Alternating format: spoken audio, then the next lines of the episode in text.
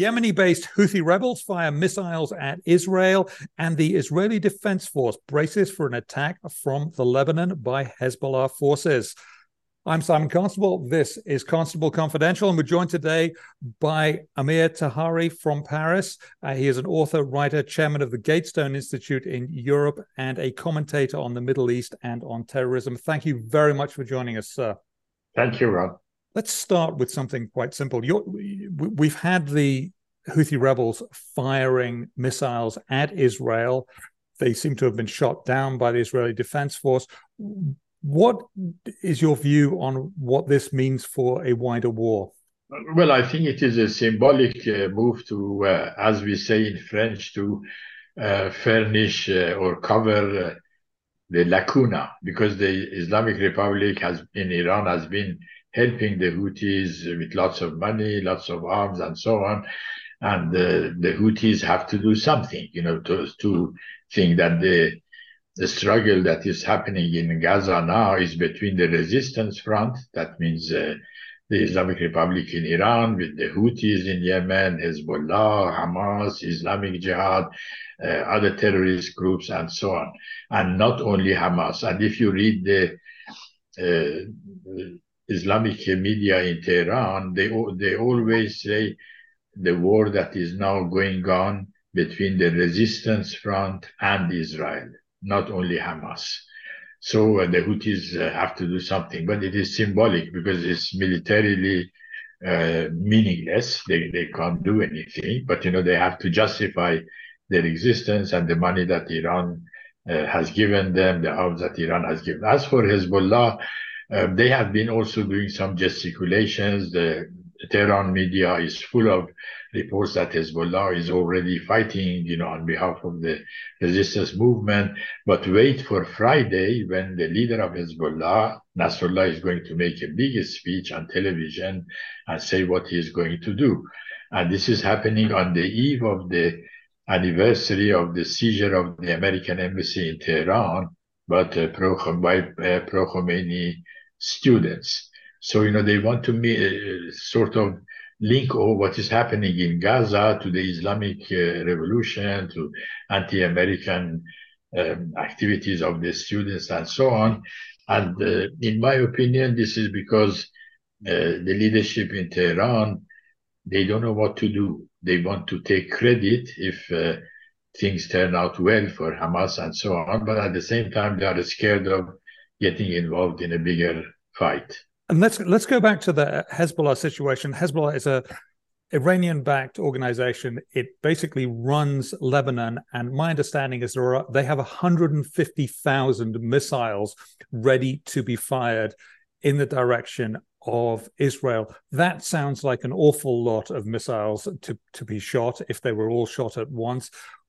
What is Israel going to do if that happens? Well, I don't know what Israel will do, but uh, surely Israel will defend itself. As for those 150,000 uh, missiles, uh, there are a variety of things. There are Katyushas in them, you know, there are uh, mid-range uh, missiles, long range missiles, and I don't know how many of them Hezbollah can actually use. So there is a lot of bluff in that too. At the same time, my feeling is that uh, the Lebanese uh, as a whole, they don't want to get involved in this uh, war. So if Hezbollah is pushed uh, into attacking Israel or joining the war uh, in an active way, it would be under Iranian pressure, not uh, under Hezbollah. Because Hezbollah has become a big business empire now. You know, the, the Shiites were very poor in southern Lebanon, and I used to see them in the 1970s and so on. Now they have become wealthy, you know, they have nice houses, they have businesses and so on, and they don't want to risk all of that. But at the same time, you know, if Tehran tells them they have to do it, then uh, Hezbollah will uh, have to choose between maintaining its position within Lebanon or subservience to Tehran. It's a very hard choice. But uh, Friday we'll see. In my opinion, I, am not a prophet, although I'm uh, from the Middle East, but uh, my um, uh, my guess is that Hezbollah will try to equivocate it, you know, to try to pretend that they are involved in this war, but not really uh, give the Israelis an excuse to uh, fully attack Lebanon. Can you talk about what you think the risks of a wider, devastating war is across the region? That's something that I know a lot of people are, are talking about. We've not seen much evidence of that yet in terms of a, a major conflict. Uh, I don't see a major conflict because uh, who is interested in, in, doing that? The Iranian regime is shaky, uh, facing uh, increasing opposition inside Iran itself and inside the, the ruling elite. Um, militarily, the Islamic Republic could, uh, uh, how shall I say, uh, could do some limited activities, but it's a very vulnerable uh, um, uh, situation. You know, they don't have a real airport, air force. they they don't have the modern weaponry that Israel has, and they, they, they, will be loser if they they get involved. And this is why you know they are trying to be um, in it and out of it. For example, they voted uh, for the uh, recent UN resolution about the two-state uh, solution for Palestine, which means an implicit recognition of Israel. Whereas um, Ayatollah Khamenei and Khomeini has always talked of wiping Israel off the map and creating a Palestine. But now implicitly they have accepted what Iran had accepted in 1948, which means a de facto uh, recognition of Israel's existence.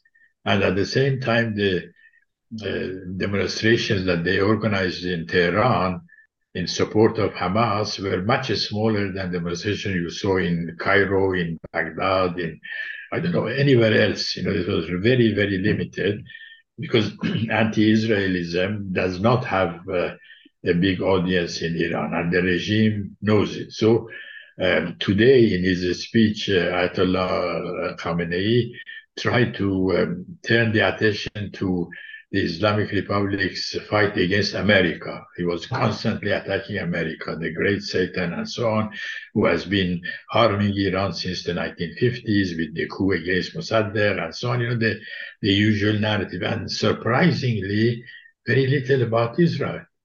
You know, so uh, my feeling is that uh, he wants to appear that he's involved, but at the same time not to get involved.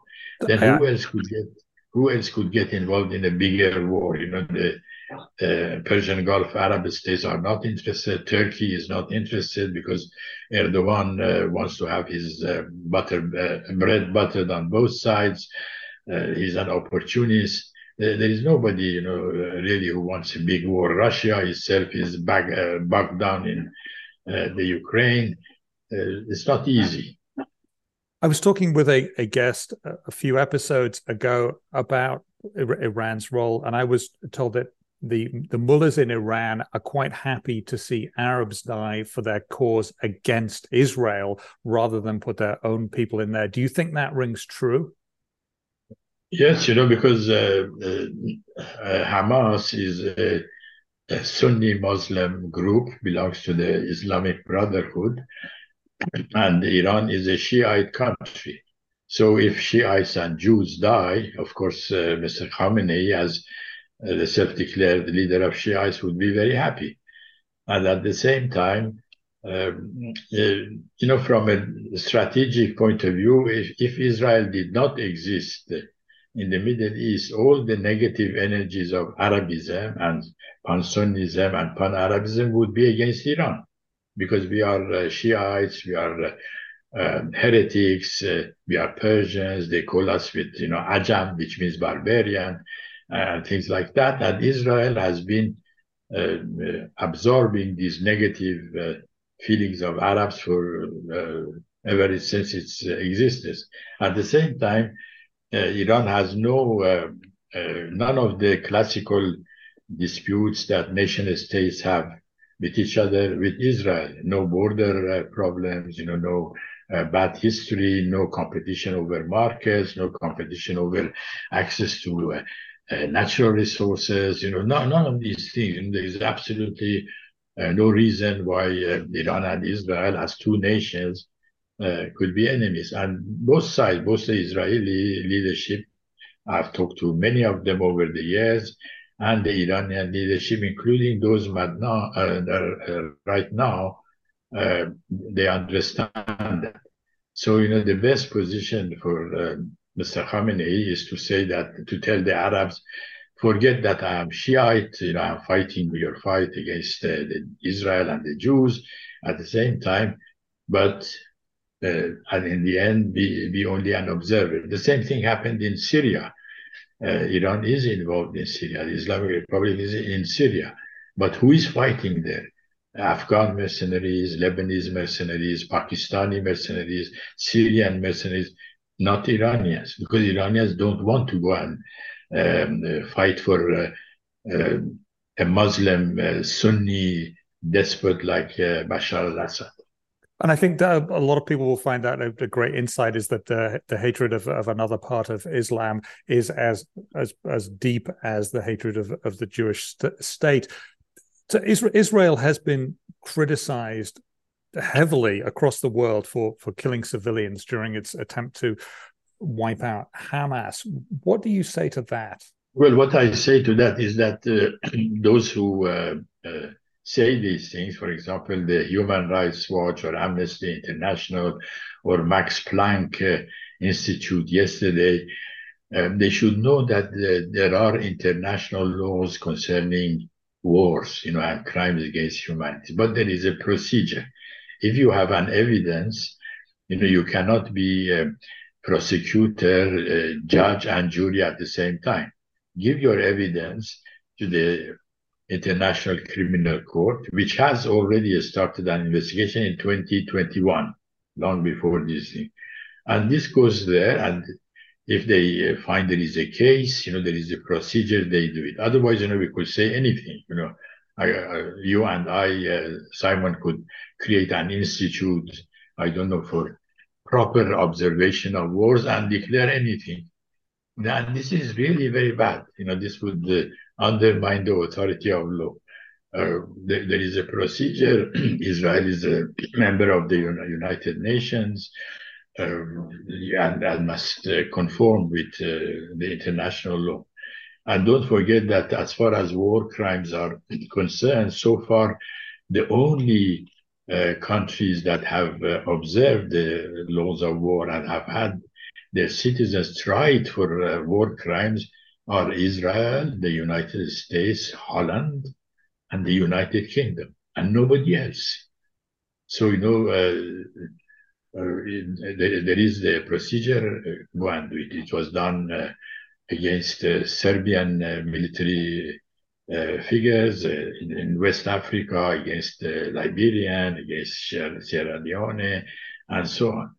Um, for the time being, how, how do I know who committed the human rights crime or not? You know, so it's it's it's a it's a very important question. With with that, it's also known that urban warfare is particularly brutal. It's a very hard place to wage war. Do you think it is even possible for Israel to conduct that urban war and that battle against Hamas without killing civilians? Well, you know, there is absolutely no war without uh, killing uh, civilians who are the collateral. You know, all all war, uh, all wars uh, since the war has started uh, include civilians. But you know, the question is whether it is deliberate or not. You know, if you read the uh, Geneva Conventions, it is it's quite clear. Of course, if you go and attack uh, purely civilian targets, uh, it's a crime, a war crime. But you know, if you uh, attack a military target or a civilian place which has been turned into a military target, for example, hiding your weapons and your fighters in a hospital or in a mosque or in a kindergarten, you know, then who is responsible? The one who is the hiding or the one who is who is attacking? These are the things that have to be investigated uh, and so on. As, uh, the, another problem here is that the, the Geneva Conventions and the international uh, human laws um, do not cover terrorism because the UN has not agreed on a definition of terrorism. They have had many, many uh, sessions and debates and so on, but because uh, one man's terrorism is another man's freedom fighter, they, So, um, do the war, uh, laws of war and Geneva Convention, and especially Article 4, also apply to terrorists or not? This is a moot point. You know, we, we don't know. So, you know, it is uh, easy to jump to conclusions and make judgments, but uh, the reality is more complicated. Now, Benjamin Netanyahu has said that this war could take a very long time. One thing I know about wars is the longer they take, the less support there is for them as soldiers' bodies come home and and parents uh, grieve quite nat- quite naturally. But the the, the the the sort of the support for it will likely d- dwindle over over time. How how do you think Israelis will react to that if this goes on for a very long time? I really don't know, but you know, the problem that Israel faces now is that the status quo that was created uh, from 2005 when they um, evacuated uh, Gaza until 7 October when Hamas attacked uh, has ended. So, you know, uh, Netanyahu or whoever is in charge of uh, Israel should think of an alternative status quo. They haven't thought of that. This is a very big and complex uh, uh, question because Israel, if they, they go and occupy Gaza again, they would be in the same position as before 2005, which was unstable and it was a danger for uh, Israel. If they go to the, the previous status quo, which was shattered by by Hamas, it means that uh, they imagine that uh, Gaza is a glacis for, for, for Israel, or security belt for Israel, which was wrong. You know, we, we know that it was wrong. It was rather a base for attack on Israel. So what are you going to do with, uh, you know, they, they say if you uh, break it, you own it. You know, okay, you, you have Gaza, you had Gaza before it didn't work. You, then you left Gaza, it didn't work. And now you get Gaza back again. What is it? What, what are you going to do? Other than defeating Hamas, do we know anything about what Israel's plans are for a post-Hamas world or a post-Hamas Israel? What what have they made public about that? Well, precisely, you know, we, we, we don't know anything. I've been trying to uh, find out, but uh, the response is that, oh, no, no, no, we are not busy. You know, the, we have uh, one aim at the moment that is to destroy Hamas. Okay, that I, I, think that that will not take long. You know, it's not going to be a long war. But you know, war is not just uh, firing bullets and fighting in battlefield. War is a situation. You know, and Israel has been in a war situation since its very inception. You know, it, it has been um, punctuated by little periods of uh, uh, lukewarm peace, but uh, Israel has always been at war. But the problem is that uh, this is the first time in history that uh, one side wins the wars, but is prevented from cashing uh, its chips, you know, as in a casino, uh, by international opinion, by the United Nations, by the United States. So Israel could again win this war uh, in, in the classical sense of the term, in the Aristotelian sense of the term, or even in the terms that St. Augustine, uh, United Nations, the United States, the European Union, the Arab League, and so on, will come and prevent it uh, from doing that. Otherwise, you know, um, the victory in 1967, had they allowed Israel to um, cash its chips, uh, would have ended the whole whole problem. We have had uh, many other wars uh, that have ended with the victory of one side and the defeat of another side. This is the only uh, occasion uh, which the victor has been prevented from using his victory, regardless of who is just or unjust. Because, you know, in a war, you have two sides, you have one winner and one loser.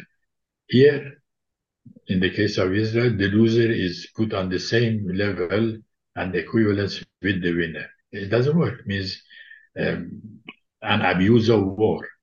You know, if, if you fight a war, you have to fight a war. Indeed, you do. So, America and Austria were urged to give passports to non-national hostages held by Hamas, and they both refused to to do that. And we've also got politicians in the UK saying, "No, Britain shouldn't take refugees from Gaza. What's your view on that? There seems to be a, a lot of precedent for issuing passports to people who who need refuge, and we saw that with Raoul Wallenberg in Hungary. We saw that with a Japanese diplomat elsewhere during the, the war with the, the Second World War. What are your thoughts on this? What should happen? Well, it, depends on uh, what, what the country is concerned do. You know, they, they have full sovereignty and they can decide uh, their own policies. Nobody can uh, deny them from that. But from a humanitarian point of view, of course, I, I prefer uh, people who are in dire uh, situations to be helped, given uh, shelter and so on.